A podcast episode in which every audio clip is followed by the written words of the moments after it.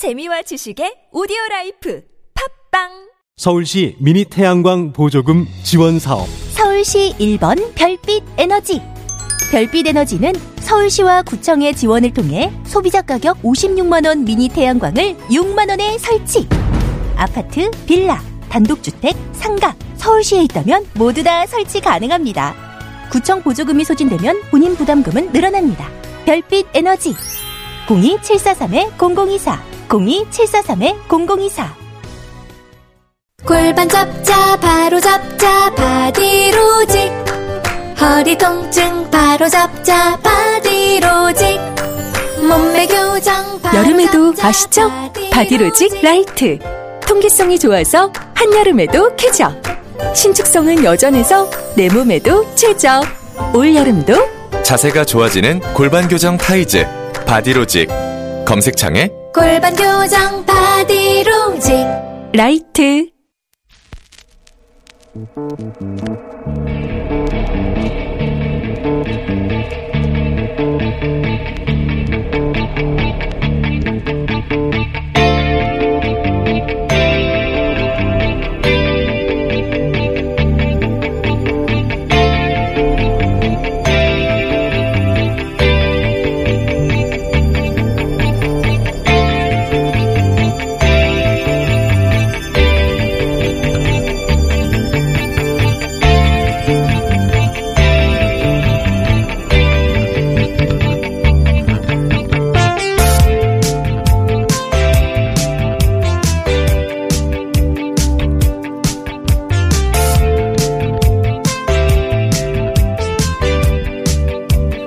안녕하세요. 김호준입니다.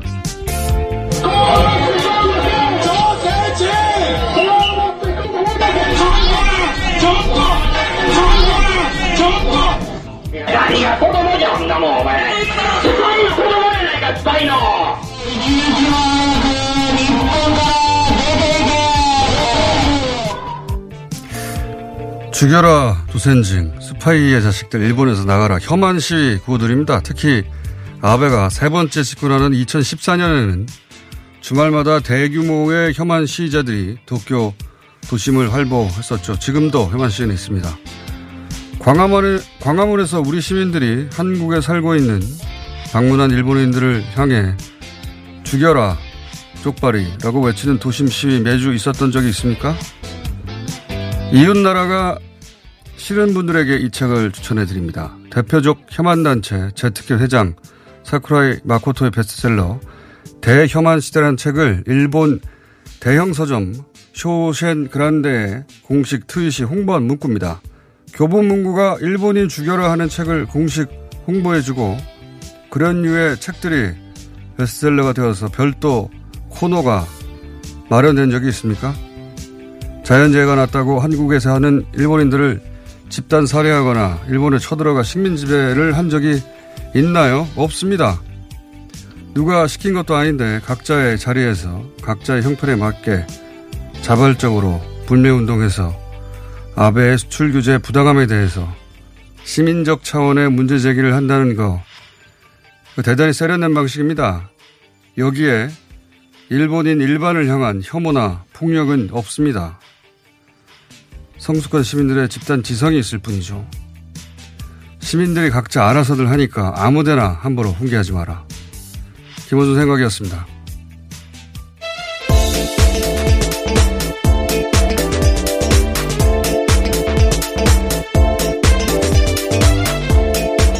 시사인의 김은지입니다. 네. 어, 이 불매운동 관련해서는 앞으로도 계속해서 뭐 일주일에 한두 번씩 얘기해야 할 것 같은데 저는 이, 그, 이게, 어, 완연히 과거와는 다르다. 완연히. 그런 점들을 많이 느낍니다. 이게 뭐, 관제도 아니고, 또 주도하는 단체가 있는 것도 아닌 것도 있지만, 그 바탕이 되는 정서도 과거와는 다른 것 같아요. 그, 이게 무슨, 격정적인 분노 이런 게 아니고, 뭐랄까요. 뭔가 정남이가 떨어진다. 이런 느낌인데, 저는 그 젊은 세대는 기성세대하고는 일본을 대하는 생각의 느낌이 달라요. 보면. 네, 경험과 문화도 굉장히 다르고요. 그러니까 여기는 20, 30대는 열등감이나 패배감이나 이런 것도 전혀 없고 그럴 수밖에 없는 게, 어, 이 세대는 우리나라 제품이 일본 제품을 이기는 걸 보면서 자랐어요. 저, 저는 소니는 위대한 브랜드였고, 예, 소니 제품 가져보는 게 일종의 로망 같은 거였는데, 이 세대는 아니에요. 이 세대는, 어, 한국의 문화가 뭐 한국의 음악이나 화장품이 일본에 건너와서 인기를 끌고 그런 걸 보면서 자랐고, 어, 일본이 도저히 극복할 수 없는 벽도 아니고, 그냥 이웃 나라예요. 음식도 맛있고 가까이 지내는데 큰 거부감도 없는. 그런데 이제 일본 정치인들이 저렇게 나오면 짜증나는 겁니다. 어, 이게 그렇다고 해서 일본인들 개인에 대한 뭐 혐오로 발전하거나 일본이라는 국가에 대한 어떤, 어, 폭력적인 이런 걸 발전하지 않아요. 그냥 짜증난다는 것이고, 40, 40, 50대 같은 경우도 이제 일본 여행 가 보면 한 해 750만 가면 어마어마한 숫자가 가는 겁니다. 우리나라 사람들이 일본에. 일본에 안 가본 사람들이 거의 없는 거예요. 가 봤더니 뭐 우리가 특별히 떨어진다는 생각이 안 드는 거죠. 안 되는 것이고.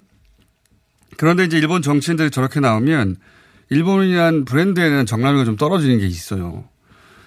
50대 이상이 가지고 있는 일본은 절대 이길 수 없는 세상이고 우리가 어, 부딪히면 정면으로 붙이면 안 되니 알아서 기어야 한다. 이런 생각이 없어요. 이 세대에.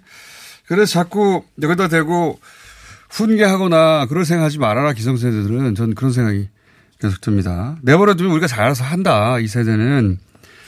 어, 그리고 저는 이게 일본 우익들이 정말 잘못 생각하는 거라고 봅니다. 일본 우익들도 우리 기성세대들이 일본을 이길 수 없는 대상이니까 알아서 기어야 한다는 게 있다면 일본 기성세들은 일본이 지배했던 일본이 잘 살게 해준 그런 일본 아니면 망하는 2등 국가 이런 인식이 있는 거예요. 예.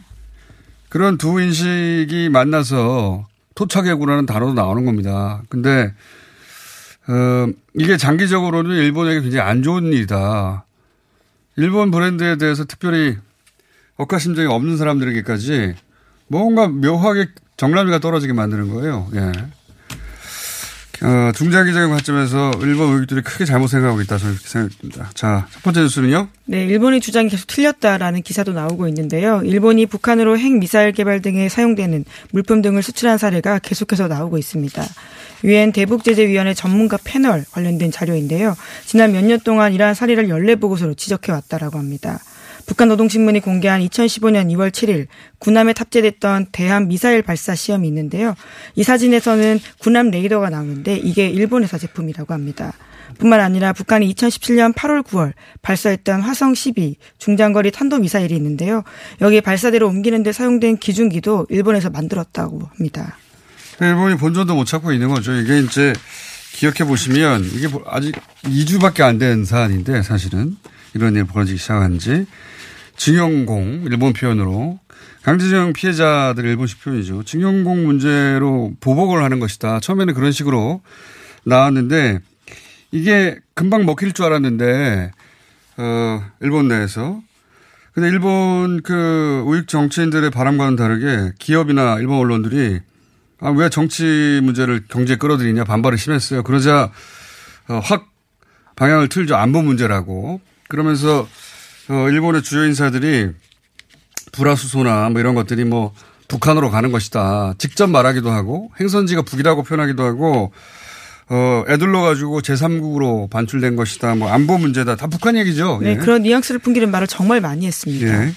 그러다가 이제는 또 입장을 좀 바꿨어요. 왜냐하면 지금 얘기한 대로 거꾸로 일본 쪽에서 북한에 넘어간 안보 물자들이 자꾸 나오니까 이제는 제3국으로 반출 때문에 그러는 건 아니다. 이런 식으로 공식 입장을 바꿨습니다. 예, 지난 12일 일본에서 열린 한일 과장급 회의에서 일본 쪽에서 그렇게 이야기했다라고 하는데요. 부적절한 사례가 수출품의 북한 밀반춤은 아니다라고 이야기했다고 합니다. 그러니까요. 이게 이제 어, 정치적으로도 안 먹히는 것이기도 하거든요. 더 이상. 그리고 이게 기록으로 어, 공식 입장으로 남게 되면 나중에 WTO나 여러 가지 문제가 될 것 같으니까 이제는 입장을 또, 어, 일, 북한 문제는 아니다라고 발을 빼고 있습니다. 예.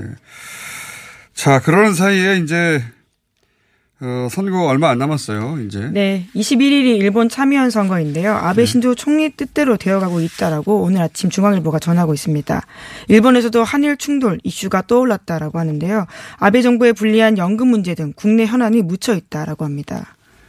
그 일본에서는 그 연금 문제가 지난 아베 내각이 실각할 때 연금 문제 때문에 실각했거든요. 네, 예. 실적 문제가 가장 큰데요. 이 부분에 대한 보도들이 거의 없고 오히려 야당 정치인들도 한일 이슈를 적극적으로 이야기하고 있는 상황이라고 합니다. 북한 대신 이제 한국을 때리는 것이고 언론들도 일본 언론들도 어, 이게 단순히 정치적 문제가 아니라 경제 문제하고도 엮여 있으니까 뉴스가 크죠 사실은 뭐 그렇게 의도했다고 볼 수 있고요 실제 어, 그렇지만 중장기적으로 볼 때 이게 당장의 선거에는 도움이 좀 됐을지 모르겠는데 중장기적으로 볼 때 저는 일본 일본이라는 브랜드가 가지는 어, 이미지가 많이 실추됐다. 예.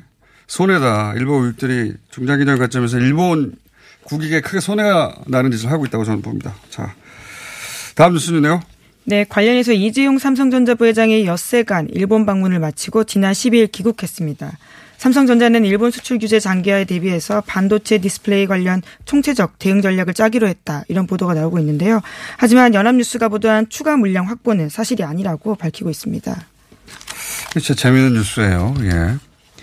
이게 이제 이재용 부회장이 지난 주말에 제가 금요일 날 이재용 부회장 귀국을 눈여겨보고 있다고 언론 플레이가 어떻게 되는가. 근데 이제 귀국하자마자 연합뉴스가 어 물량을 확보했다. 예. 최근에 수출 규제 대상 세 개 소재에 대해서 긴급 물량을 확보했다라는 보도를 그래서 냈습니다. 이제 이 문제를 해결하고 온 이재용 부회장의 어, 이미지의 뒷- 이미지를 뒷받침하는 그런 기사가 나더니 한겨레는 그 삼성전자 고위관계자 입을 통해서 추가 취재를 해봤더니 소재 물량을 확보한 건 사실이 아니다 이렇게 또 어, 보도를 냈어요. 네, 예. 그러니까 사장단 회의에서 현안을 살피고 비상시국에 대비하도록 지시한 것은 맞지만 신규 계획을 따내거나 추가 물량을 확보한 건 아니다라면서 제3국으로 우회하는 방안도 들어본 적 없다라고 밝히고 있습니다. 이건 제가 보기에는 엇박자가 난 겁니다. 하나는 앞부분에 추가 물량 확보는 준비했던 언론 플레이, 예. 그럴 가능성이 높고, 뒤에는 실제 회의에 참석했던 이 준비했던 언론 플레이를 모르는 그냥 관계자가 어, 그런 이야기 회의에서 안 나왔는데 이렇게 엇갈린 게 아닌가. 저는 그렇게 봅니다. 왜냐하면, 어, 달리 알 수 없는 내용이잖아요. 굉장히 중요한 내용이라 확보했으면 당연히 사장관 회의에 참여했던 누군가는 들었겠죠. 예.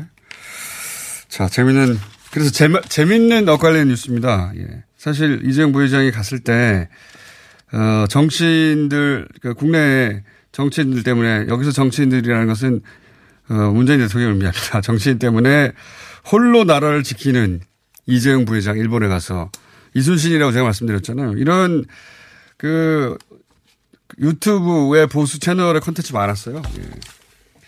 이순신 장군으로 돌아가려고 했는데 뜻대로 잘 안 됐습니다. 자, 다음은요. 네, 관련해서 검찰의 삼성 바이오로직스 분식 회계 수사가 막바지에 이르고 있다고 합니다. 수사 정점인 이재용 삼성전자 부회장에 대한 검찰 조사 처분이 어떻게 이뤄질지 관심이 쏠리고 있는데요. 오늘 아침 경향신문은 바- 삼성 바이오 수사의 변수가 일본의 경제 보복과 검찰 인사 시즌이다라고 지적하고 있습니다. 검찰은 일본발 외풍을 피하는 차원에서 검찰 인사 이후에 이 부회장을 조사하는 방안을 검토하고 있다 이렇게 밝히고 있다고 하는데요. 검찰은 이 부회장이 분식회계 수혜자이고 직접 관여한 정황도 다수라고 판단해서 기소에 무게를 두고 있다라고 합니다. 이게 윤석열 중앙지검장이 주도하던 이 수사였는데 한참 뉴스가 많이 나왔죠. 기억하시겠지만. 근데 이제 윤석열 중앙지검장이 검찰 차기성 검찰총장에 지명되고 후보자가 되면서 어, 관련 뉴스가 뜸했어요. 그럴 수밖에 없는 게 지검장 그 자리가 비고 후임 지검장은 아직 선임이 안 됐고 그러다 보니까 어 그러니까 그러면서 이 일본의 경제 어 수출 규제 보복이 아니죠. 우리가 뭘 했다고 보복을 합니까 자기들이. 예. 수출 규제에 대한 어 뉴스가 나오면서 이 뉴스는 사실 삼성이라는 기업에는 위기인데 일본의 수출 규제는 이재용 부회장 개인에게는 대- 큰 찬스죠. 예. 이렇게 기업이 어려운데, 어, 이 오너를 이런 식으로 수사해서 구속을 시킨다든가 괴롭히는 게 맞냐. 이런 언론 플레이에게 딱 좋은 절호의 찬스죠. 예. 찬스인데, 그래서 이 일본의 그 수출 규제, 어, 경제 도발, 이것 때문에, 어, 바이오로직스 수사가 늦어지는 거 아니냐. 이런 전망들이 있습니다. 예. 전망들이 있는 가운데 또 진행되는 수사들도 있어요. 또 네, 관련해서 검찰이 김태한 삼성바이오 대표와 안진 소속 회계사에 대해서 구속영장을 조만간 청구한다고 오늘 아침 한국일보가 보도했습니다. 검찰이 지난해 수사한 이래로 증거인멸 관련된 구속영장은 청구한 바가 있지만요. 수사의 본류라고 할 수 있는 분식 회계 관련해서는 핵심 인사에 대해서 영장 청구하는 게 처음이라고 합니다. 자, 이게 이제 분식 회계를 어떻게 사기로 봤냐면 분식 회계를 해서 여기서는 여기서 이제 사기 혐의를 적용한 것은 분식 회계를 해서 상장시키지 않았냐. 이걸 사기라고 본 겁니다. 1년의 과정을. 네, 금융권에서 수조 원 대 대출을 받고 예. 어, 유가증권 시장에 상장했기 때문에 이게 사기다라고 하는 건데요. 그렇죠. 예. 분식회계 회계 그 자체도 물론 불법이지만 그렇게 해서 어, 경제적 이득을 가져갔죠. 큰 어마어마한 어, 투자자를 상대로 해서 예. 네, 그래서 자본시장법 위반과 사기 혐의 두 가지를 적용할 예정이라고 오늘 아침 한국일보가 보도하고 네, 있습니다. 여기서 이제 이 뉴스에서 포인트는 여기에 뭐 삼성바이오 대표가 구속영장이 청구됐다 이런 건 너무 당연한 것인데 어 이때 그 거절할 수 없는 삼성의 요청을 받고 숫자를 만들어준 회계사들 예. 이 회계사들 영장이 청구됐다는 겁니다. 저는 굉장히 중요한 뉴스라고 보는 것이 증권사들이나 회계사들이나 또는 어, 이 바이오로직스 것만 보더라도 주변에 전문가 집단들이 삼성의 청탁에 삼성이 원하는 대로 자료를 만들어준 게 한두 건이 아니잖아요. 예. 그렇게 할 수 있었던 게 삼성은 불법을 해도 어, 문제가 없다는 생각을 하고 있는 거거든요. 그러니까 아무리 삼성이라 하더라도 이제는 어, 부정한 청탁이 있으면 거절하지 않으면 자기도 감옥 간다. 이게 아주 분명한 선례로 남아야 된다고 저는 봅니다. 그런 의미에서 이 회계사들 개개인들 입장에서는 억울한 점이나 안타까운 점도 없지 않겠으나, 예. 만약 이걸 거절했다면, 어, 더 이상 영업을 못한다든가 회사가 큰 불이익을 당하는. 그런데, 어, 전체적인 경제적인 차원에서 보자면, 어, 이 구속영장은 그 대단히 의미가, 있고, 예, 처벌을 받아야 된다고 봅니다. 예, 그들이 쓴 보고서에 의해서 국민연금 판단이 자지우지 됐기 때문에 굉장히 중요했던 판단이었습니다. 그러니까 전문가들의 직업 윤리를 그 정도 수준에서 이제 요구해야 된다고 봐요. 예. 그래서 이 구속영장, 이 회계사들에 대한 구속영장이 저는 오히려 삼성 바이오로직스 대표에 대한 구속영장보다 더 중요한 의미를 갖는다고 저는 봅니다. 자, 네, 우선 청구될 거란 전망이 큰 거고요. 아직까지 예. 발부된 여부는 정해지지 않았습니다. 물론 발부는 안 됐는데 청구와 발부 모두 주목해서 지켜봐야 할 사안이다. 자, 다음 뉴스는요. 네, 미국 연방 하원에서 대북 문제 해결과 한국 전쟁 종전을 촉구하는 결의 조항이 통과됐다라고 합니다. 미국 민주당 로칸나 연방 하원 의원과 하원 외교위원회, 아시아 태평양 소위원장 브래드 셔먼 연방 하원 의원이 공동 발의한 법안이라고 하는데요. 이 내용을 보면 미국은 북한의 비핵화를 달성하고 69년간 지속한 한국 전쟁을 끝내기 위해서 지속적이고 신뢰할 만한 외교적 노력을 추구해야 한다라는 등의 내용이 있다고 합니다. 법안은 구속력은 없지만 한반도 정전에 대한 문구가 삽입된 것은 처음이라고 합니다. 이게 이제 그 별도의 독립적인 결의안은 아니고, 예. 어, 이 법안 속에 조항으로 들어간 겁니다. 예. 네, 국방 예산안은 2020 회계연도 국방 예산 승인법 수정안 속에 들어가 있는 거라고 하는데요.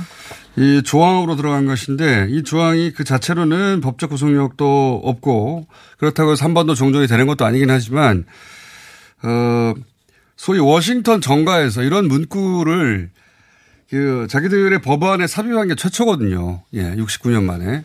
그 자체로 굉장히 역사적인 것이고 더군다나 이게 이제 민주당 의원이 로칸나 의원이 인도계 의원인데 어 민주당 쪽에서 발의가 된 거거든요. 삽입이 된 거란 말이죠. 어, 그러니까 의미가 크죠. 이것이 단독 결의안으로 통과가 됐다 안 됐다까지는 아니지만 거기 징검다리로 가는 데 있어서 굉장히 큰 의미가 있고 해서 저희가 로칸나 의원을 어, 어제 일요일 날 급히 인터뷰를 했습니다. 잠시 후 인터뷰를 네. 직접 들어보시고. 여기에는 Korea Peace Now 그리고 한국 여성 평화 운동 네트워크 등이 굉장히 애를 썼다라고 하는데요. 시민사회 그리고 의원 외교가 빛을 발했다라고 볼 수 있는 지점들이 뭐 많습니다. 이재정 의원과 허유표 의원 등등이 노력한 것으로 알고 있고 그리고 민간 차원에서는 이 여성 단체 예, Women Cross DMZ라고요.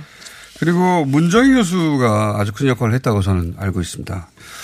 그래서 칭찬해 드리려고 인터뷰하려고 그랬더니, 예, 칭찬은 또 싫어하더라고요. 그래서 이런 분들의 노력으로, 어, 법안에, 미국 법안에 처음으로 한반도 종전에 관한 문구가 삽입됐다고 하는 것을 알려드리고요. 자, 요거 브리핑 끝나면 바로, 어, 잠깐 인터뷰했습니다. 한국에 온다고 하니 오면 길게 인터뷰하기로 하고. 자, 어, 하나 정도 더 끝내야 되겠, 되겠네요. 트럼프 뉴스가 있네요. 하나. 아, 네. 예. 킴 데럭 전 주미 영국 대사가 트럼프 대통령과 미 행정부를 서투르고 무능하며 불안정하다라고 혹평한 비밀 외교 전문이 폭로가 돼서요. 굉장히 논란이 된 바가 있습니다. 이 내용을 보도했던 영국 일간 데일리 메일이 또 다른 추가 공개를 했는데요. 트럼프 대통령이 이란 핵 합의를 에서 탈퇴한 것은 전임인 버락 오바마 대통령에게 가진 악감정에서 비롯됐다라고 하는 또 다른 전문을 폭로했다고 합니다. 네. 이건 뭐 전 세계가 다 아는 거 아닙니까? 뉴스공장에서도 수없이 얘기했던 예, 오바마 어, 전 대통령이 싫어서 예, 오바마 대통령이 했던 모든 일을 다 부인하고 있다. 부정하고 있고 뒤집고 있고. 그래서 외교적 반달리즘이다 이런 네. 표현까지 하고 있는데요. 표현 그럴듯하네요. 예, 일리 있는 이야기인데 또 그 덕분에 예, 오바마 대통령이 못했던 북미 관계를 풀겠다고 지금 나서서 그러다가 노벨 평화상까지 받을지도 모르는 지경까지 와 있습니다. 예, 세상 일이란 참 모를 일입니다. 자 여기까지 하겠습니다. 시사인의 김은지였습니다. 감사합니다. 박재희 씨, 내가 요즘 코어 매일 먹는데 너무너무 좋아요. 왜 좋은 거지? 아홉 가지 기능성 원료가 활력을 충전해주거든요. 또 매일 먹어야 하는 멀티비타민을 한 번에 섭취할 수 있는 종합 건강 기능 식품이에요. 마카도 들어가네. 네, 페루산 마카도 아주 풍부하게 들어가 있어요. 박재희 씨도 매일 먹어요? 물론이죠. 김용민, 박지희가 추천하는 코어업 two plus one 행사 진행 중. 포털에서 코어업 검색하세요. 2019년 7월 1일부터 미세먼지 저감을 위해 녹색교통지역인 한양도성 내 5등급 차량 운행이 제한됩니다. 12월부터 과태료도 부과하니 5등급 차량은 조기 폐차나 매연 저감 장치 부착 등 저공해 조치를 서울시에 신청하시기 바랍니다. 자세한 사항은 120 다산 콜센터로 문의하세요. 이 캠페인은 서울특별시와 함께합니다. 이게 무슨 일이지? 로션 하나 바꿨을 뿐인데 내 얼굴이 어떻게 된 거야? 오빠, 얼굴이 왜 이래? 지혜야 도대체 뭘 했길래 얼굴이 이렇게 환하고 탱탱해진 거야? 헤이브로 맨즈 브라운 올인원으로 로션 하나만 바꿨는데 얼굴이 엄청 환해지고 피부결도 좋아졌어 잠깐, 그거 이름이 뭐라고? 로션 하나로 내 얼굴에 환한 마법이 시작된다 헤이브로 맨즈 브라운 올인원 로션 지금 포털에서 헤이브로를 검색하세요. 아무 소리도 없어 당황하셨지요? 아무리 힘줘도 소식이 없으면 사고입니다. 내 몸에 하이패스 장사랑닷컴 아무 음식이나 드시고 토끼가 되셨나요? 인간답게 먹고 토끼처럼 싸면 사고입니다. 내 몸에 하이패스 장사랑닷컴 광고와 실 제품이 일치하는 회사 장사랑닷컴 앉자마자 밀려오는 배출의 카타르시스 미궁 대장사랑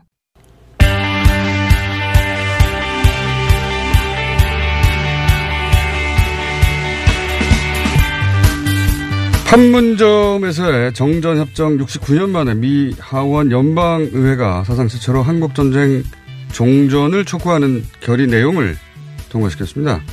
미국의 2020년 안보 국방 정책을 막라는 국방 수권법에 담긴 조항인데요. 이 내용을 발의한 미 민주당 하원 로칸나 의원 연결해 보겠습니다. 안녕하세요, 의원님. Hello. Thank you. It's an honor to be on. 이 자리에 나오게 돼서 영광입니다. 예, 실리콘밸리를 지역구로 하는 어, 재선 의원으로 알고 있습니다. 저희가 어, 이번 조항을 대단히 반기고 있는 한국인들에게 간단하게 본인 소개를 좀 부탁드립니다. I'm Ro Khanna. 예, 저는 로카나라고 합니다. 저는 이민자고요. 제가 인도에서 부모님들이 이민을 오셨습니다. 할아버지는 독립운동을 같이 간디화하시다가 4년 동안 감옥에 계셨었고요. 저는 현재 그 실리콘밸리를 지역구로 하고 있고요. 이제 미국과 북한 사이에 그 한국 전쟁의 휴전 협정을 이제 종전시키고 종식시키고 그 다음에 영구적인 평화 협정을 갖다가 끌어내기 위한 그런 결의안을 통과시 통과시키려고 노력하고 있습니다. 이번 수정안은 북한에 대해서 우리가 새로운 어, 외교적 접근법을 갖다가 시작하게 되는 그런 역사적인 순간이라고 저는 보고 있고요. 그리고 지금 현재 카토 전 대통령과 긴밀히 협조해서 미국과 북한 간의 새로운 관계를 위한 협력의 틀을 만들고 그리고 영구적인 평화, 비적대적인 관계로 그 관계를 다시 세팅을 하는데 관심이 있습니다. 그런 의미에서 외교적 접근, 외교적 해결을 추구하는 문 대통령의 접근법을 강하게 지지합니다.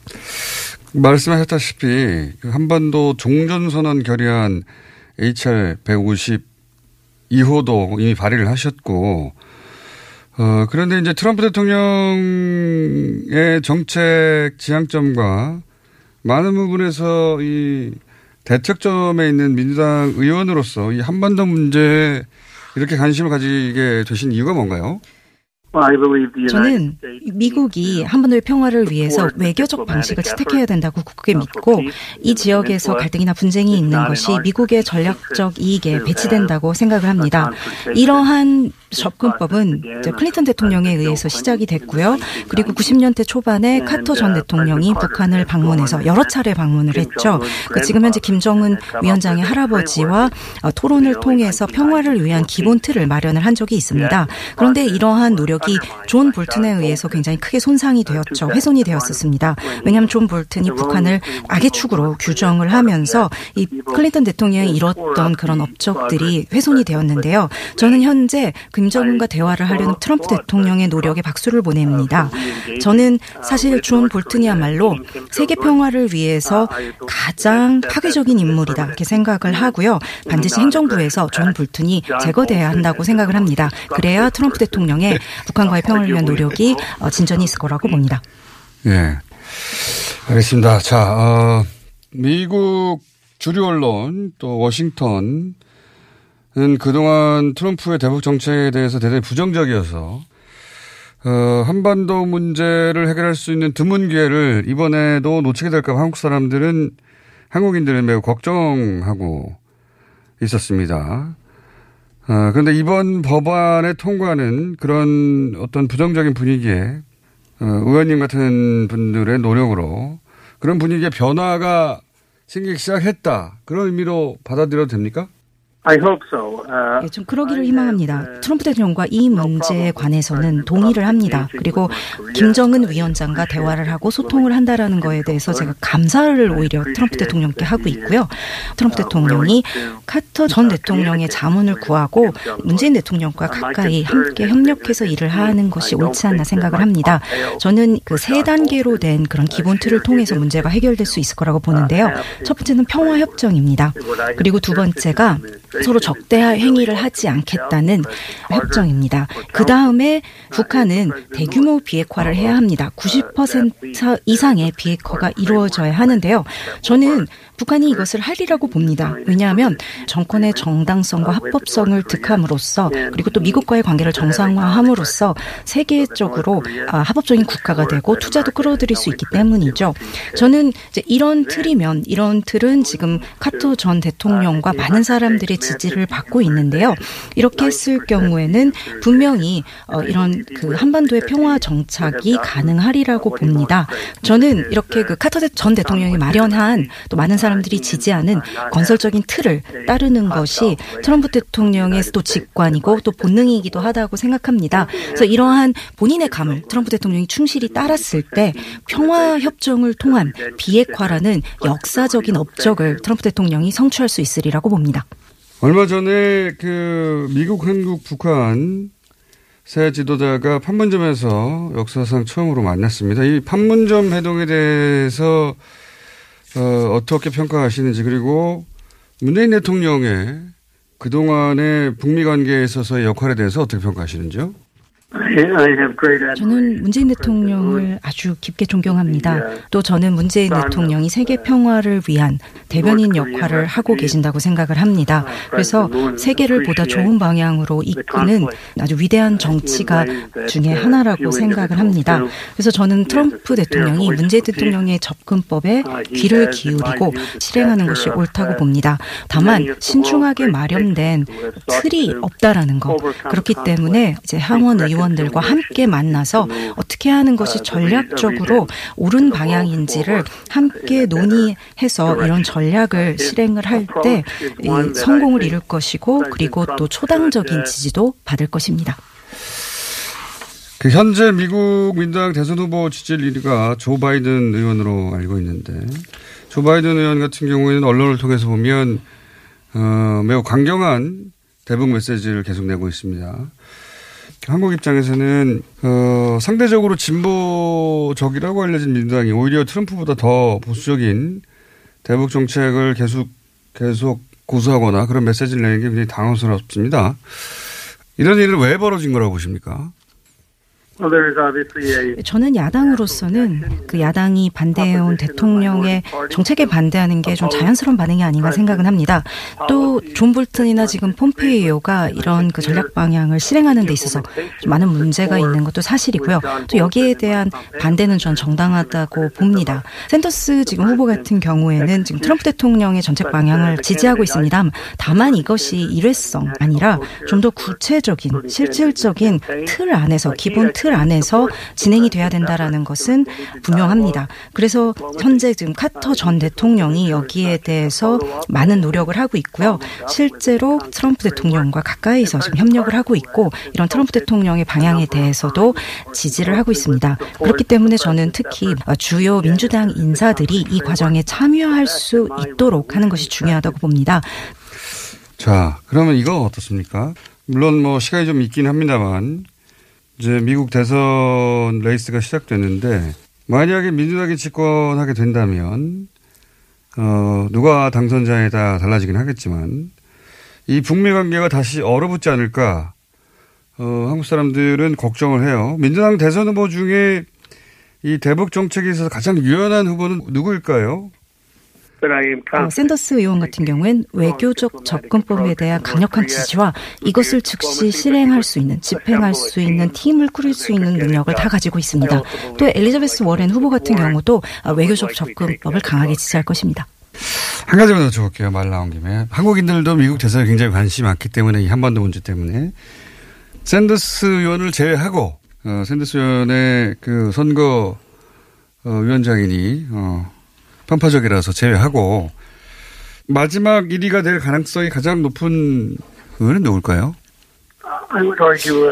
아마도 저는 엘리자베스 워렌이 아닐까 그렇게 좀 생각은 합니다. 제가 보기에 가장 강한 후보고 또 조 바이든 후보 역시 아주 강한 후보기 때문에 이 지금 세 사람 안에서 결정이 나지 않을까 그렇게 생각을 합니다. 자, 알겠습니다. 지금 현재도 한반도에서 살아가고 있는 한국인 입장에서는 이제 이곳 한반도 사정을 사실은 거의 알지 못하는 어, 미국 언론과 정치인들의 어떤 정파적인 이해 때문에 한반도 정책이 왔다 갔다 하는 데 대해서 불안을 느낄 때가 많습니다. 내년이면 꼭 한국을 방문하시는 걸로 아는데, 예. 어, 한국에 대한 이해도도 그 덕분에 높아지고 하겠지만, 혹시 북한을 방문하실 계획은 없으신지 궁금합니다. 아무래도 지금 행정부, 특히 국무부하고 상의를 해봐야 되겠죠. 그러니까 이들과 사전 상의 없는 일 같은 경우는 하고 싶지 않습니다. 알겠습니다. 그 한국에 오시면 네, 어, 다른 곳을 가시기 전에 어, 뉴스공장을 꼭 들러주시고요. 예, 뉴스공장을 안 들으시고 한국을 떠나면 큰일 난다는 걸 말씀드리겠습니다. Well, that's fine. 아, 예, 기꺼이 그렇게 하겠습니다. 그런데 문 대통령께서 저를 초청해 주시길 저는 기다리고 있습니다. 그렇군요. 예. 자, 알겠습니다. 그리고 지금 추진하고 계신 종전 결의안 꼭, 어, 이루어지길, 저, 여기서도 많은 한국 사람들이 기대하고 있습니다. 감사합니다. 오늘 인터뷰. Well, thank you. I 예, appreciate 저도 감사하고요. 그리고 제가 평화를 위해서 저도 제 몫을 다하도록 앞으로도 노력하겠습니다. 그리고 또 지금 현재 미국에 있는 특히 그 한국계 동포들이 이제 이런 노력을 위해서 계속 노력을 해주시기를 이 기회를 빌어서 저도 말씀을 드리겠습니다. 알겠습니다. 지금까지 종전 촉구 결의 내용을 발의한 미민주당의 하원 의원 로칸나 의원이었습니다. 자, 지금까지 통역에는 홍의연이었습니다.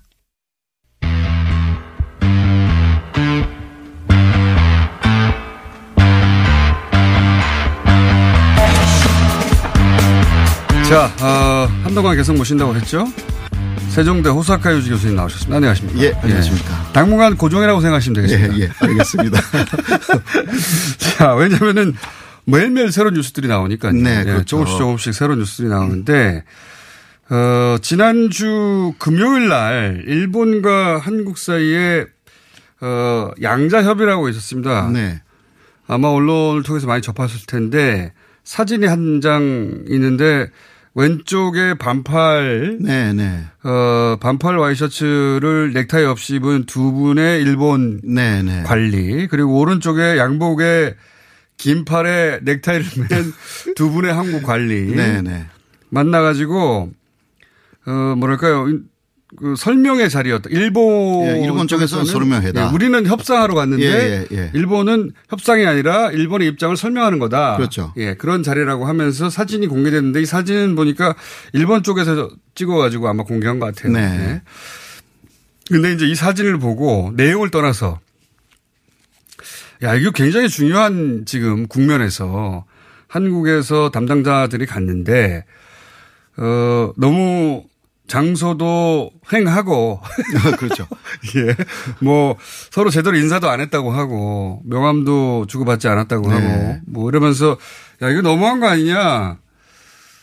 어, 그런 얘기들이 언론을 통해서 많이 나왔어요. 네, 그렇죠. 그, 어떻게 보셨습니까? 그 먼저 일본 언론들도 그 장면을 그 TV로 많이 내보냈습니다. 아, 일본 예. 관심 있으니까 당연히 양쪽 예, 그렇죠. 예. 네, 에, 물론 객관적인 보도를 했지만, 예. 에, 그래서 이쪽 그 일본 쪽에서는 설명회라고 하고, 설명회? 한국은 협의하러 왔다. 예, 예. 이런 의견 차이가 있다라든가, 예. 아, 이러다 객관적인 보도를 했지만 그것을 본 일본인들이 그 화면을 본. 상당히 예. 에, 환대를 했구나라는 반응 을좀 많이 보인 것 같아요. 상당히 홀대. 홀대. 예, 그렇죠. 환대가 아니라. 홀대. 예. 어, 환대가 아니고 환대. 그 완- 완전히 아, 그 화면은 그냥 내보내고 드라이하게 설명했는데 네네네. 일본 방송에서 그 화면을 본 일본의 일반인들은 아 이거 홀대했구나. 홀대했구나라는 것들을 많이 느꼈다라고 어뭐 제가 그 장면을 봐도 네. 객관적으로 아무리 보려고 해도 그렇게 보이니까요. 왜냐하면 해외실은 좋은 해외실이 많습니다. 좋은 회의실 많죠. 예, 예. 거기에 뭐 이상한 뭐 아래 그 정손이라든가 그렇게 다 그 보이는 그러니까요. 그거는 굳이. 해외실이 아니라 그냥 창고예요, 창고. 아니 그러니까 굳이 여기로 간 거잖아요. 굳이 그지, 그지 그런 식으로 해서 혼내준다. 혼내준다. 라는 그 뉘앙스죠. 그게 음. 아베의 생각, 생각이 아래까지 그대로 간 에, 그러한 내용이라고 할 수 있습니다. 음. 이걸 보고 어쨌든 일본 국내에서도 이건 너무 지나치게 홀대했다. 예. 그렇게. 할 필요가 있겠냐 이거죠. 음. 사실. 그런 기사도 혹시 있어요? 예. 예, 그, 어, 그러니까, 어, 저도 그런, 어, 그 일본 안에서의 약간 침모적인 TV들은 네. 좀 오히려 그렇게 에, 너무한 것이 아니냐라는 보도를 살짝 하고 있어요. 아, 네. 일본의 언론들도 두 가지 있으니까 어, 포스하고 진보하고요. 예, 보수적인 매체는 그냥 보여줬고 예, 예, 예. 진보적인 매체는 이렇게까지 할 거가 뭐 있냐. 네, 네, 뭐 이렇게 네. 야박하게 홀대를 하냐. 그렇죠. 그러니까요. 이렇게 뭐 있습니까? 사실. 장소는 좋은 데서 할 수 있잖아요. 그러니까 아, 이것은 참. 그러니까 보통 그 일본은 신사의 나라로 네. 알려져 있는데 거기에서 많이 벗어났다라는 음. 것이 일본 국민들 자체에도 좀 느끼기 시작했기 때문에 현재 약간의 참여연 선거에 대한 우려도 나타나기 시작했습니다. 아, 그래요? 예, 지금 그 어떤 일본의 보도에 의하면 이것은 약간 그 잡지 쪽의 네. 보도인데요. 어, 이렇게 나와 있습니다. 지금 으로 가면 그 어, 압승할 것이다라고 예상하고 있는데 예. 그러나 아베 정권에 대한 에, 그 잠재적인 불만층들이 지금 많아지고 있다. 음. 그런 사람들은 아마 소극적인 행동에 나서서 이것은 그 원래 아베 지지층이었는데 에, 투표하러 가지 않는다 이거죠. 아, 예. 음. 그러나 투표하러 가는 사람들은 아베 정권을 절대 바꾸지 않으면 안 된다라는 사람들을 가를 것이다. 음. 그러니까 아직 시, 그 일주일 정도 남았지 않습니까? 그렇죠. 어. 그래서 정말 조심해야 된다라는 음. 오히려 경고의 기사가 어, 좀 나오기 그 시작했어요. 약한 지지층은 이것 이런 일들을 보면서 투표 안 할 수도 있다. 예, 충분히. 예, 그리고 반대하는 아베 그 내각에 반대하는 사람들은 적극적으로 반대 투표를 할 수도 있다. 예. 왜냐하면 지금. 현재 탄스들이 항상 그러니까 각 전당의 탄스들이 계속 그 일본 반소에 나와 가지고 그 야당들은 아베 정권을 그 많이 그렇죠. 비판하고 있고요. 어, 아베 정권은 거기에 대해서 여러 가지 에, 그 어, 변명을 늘어나고 있다라는 인상이 상당히 강합니다, 사실. 음. 일본 그 경제계의 반응은 어떻습니까? 초반에는 반짝 아, 이런 식으로 하면 안 된다고 하다가 좀 잠잠해졌잖아요. 네네네. 최근에는 어때요? 아, 최근에는 그, 어, 여러 기업인들이 역시 네. 인터뷰에 응해가지고, 어, 부메랑에 대해서, 부메랑, 아, 부메랑. 효과에 아. 대해서 이야기를 하기 시작하고 있고요. 물론 상당히 신중하게. 음. 그렇죠. 예. 그렇겠죠. 예. 예, 왜냐하면 아베 정권이 그 경제계에도 상당히 착하고 있기 때문에. 그 정부가 방향을 정했는데 거기에 네네. 반하는 목소리를 내야 되니까. 상당히 어려운 부분들이 있어요. 음. 현재 어떤 면에서 독재 국가에 가까운 그 부분이 있죠. 언론은 사실 그러니까 그 저는 오랫동안 잘 이해가 안 가는 대목이긴 한데 일본 정도의 경제력이라든가 문화 수준을 볼 때 어 그 선진국이라고 오랫동안 대우받아 왔는데 사실상 일당 독재잖아요. 네, 그렇죠. 하나의 정당이 뭐 60년 이상 거의 네네, 거의 그랬죠. 예, 한 번은 네. 제외하고는 지- 지배하고 네, 있지 네. 않습니까? 예. 이거에 대해서 일본인들은 스스로 이상하다고 생각하진 않아요? 음, 그래서 문제는 그 포스에 더 좋은 포스들이 저번에도 말씀드렸지만 예, 예. 그 전통 포스들이 붕괴됐다는 거죠. 전, 아, 전통적으로 일본의 과거 침략 전쟁을 반성하던 보수들이 붕괴되고 있다. 예, 예. 그러니까 자민당 안에서 나가 가지고 예를 들면 하토야마 전 존이라든가 예. 그런 사람들은 원래 자민당 안에 있었던 사람인데 음. 개혁을 외치면서 밖으로 나가 버린 거예요. 그러니까 자민당 안에 전통적인 포스들이 많이 세력이 사라지고. 약가, 약게 돼 가지고 오히려 극우파적인 음. 극우파. 비주류가 너무 너무 강해진 거예요. 점점 더. 극우파. 그, 그게 완성체가 현재 아베 정권입니다. 그렇군요. 이건 네. 어떻습니까? 그 한국에서 이제 일본에 여행 가지 말자. 네, 뭐 네, 네.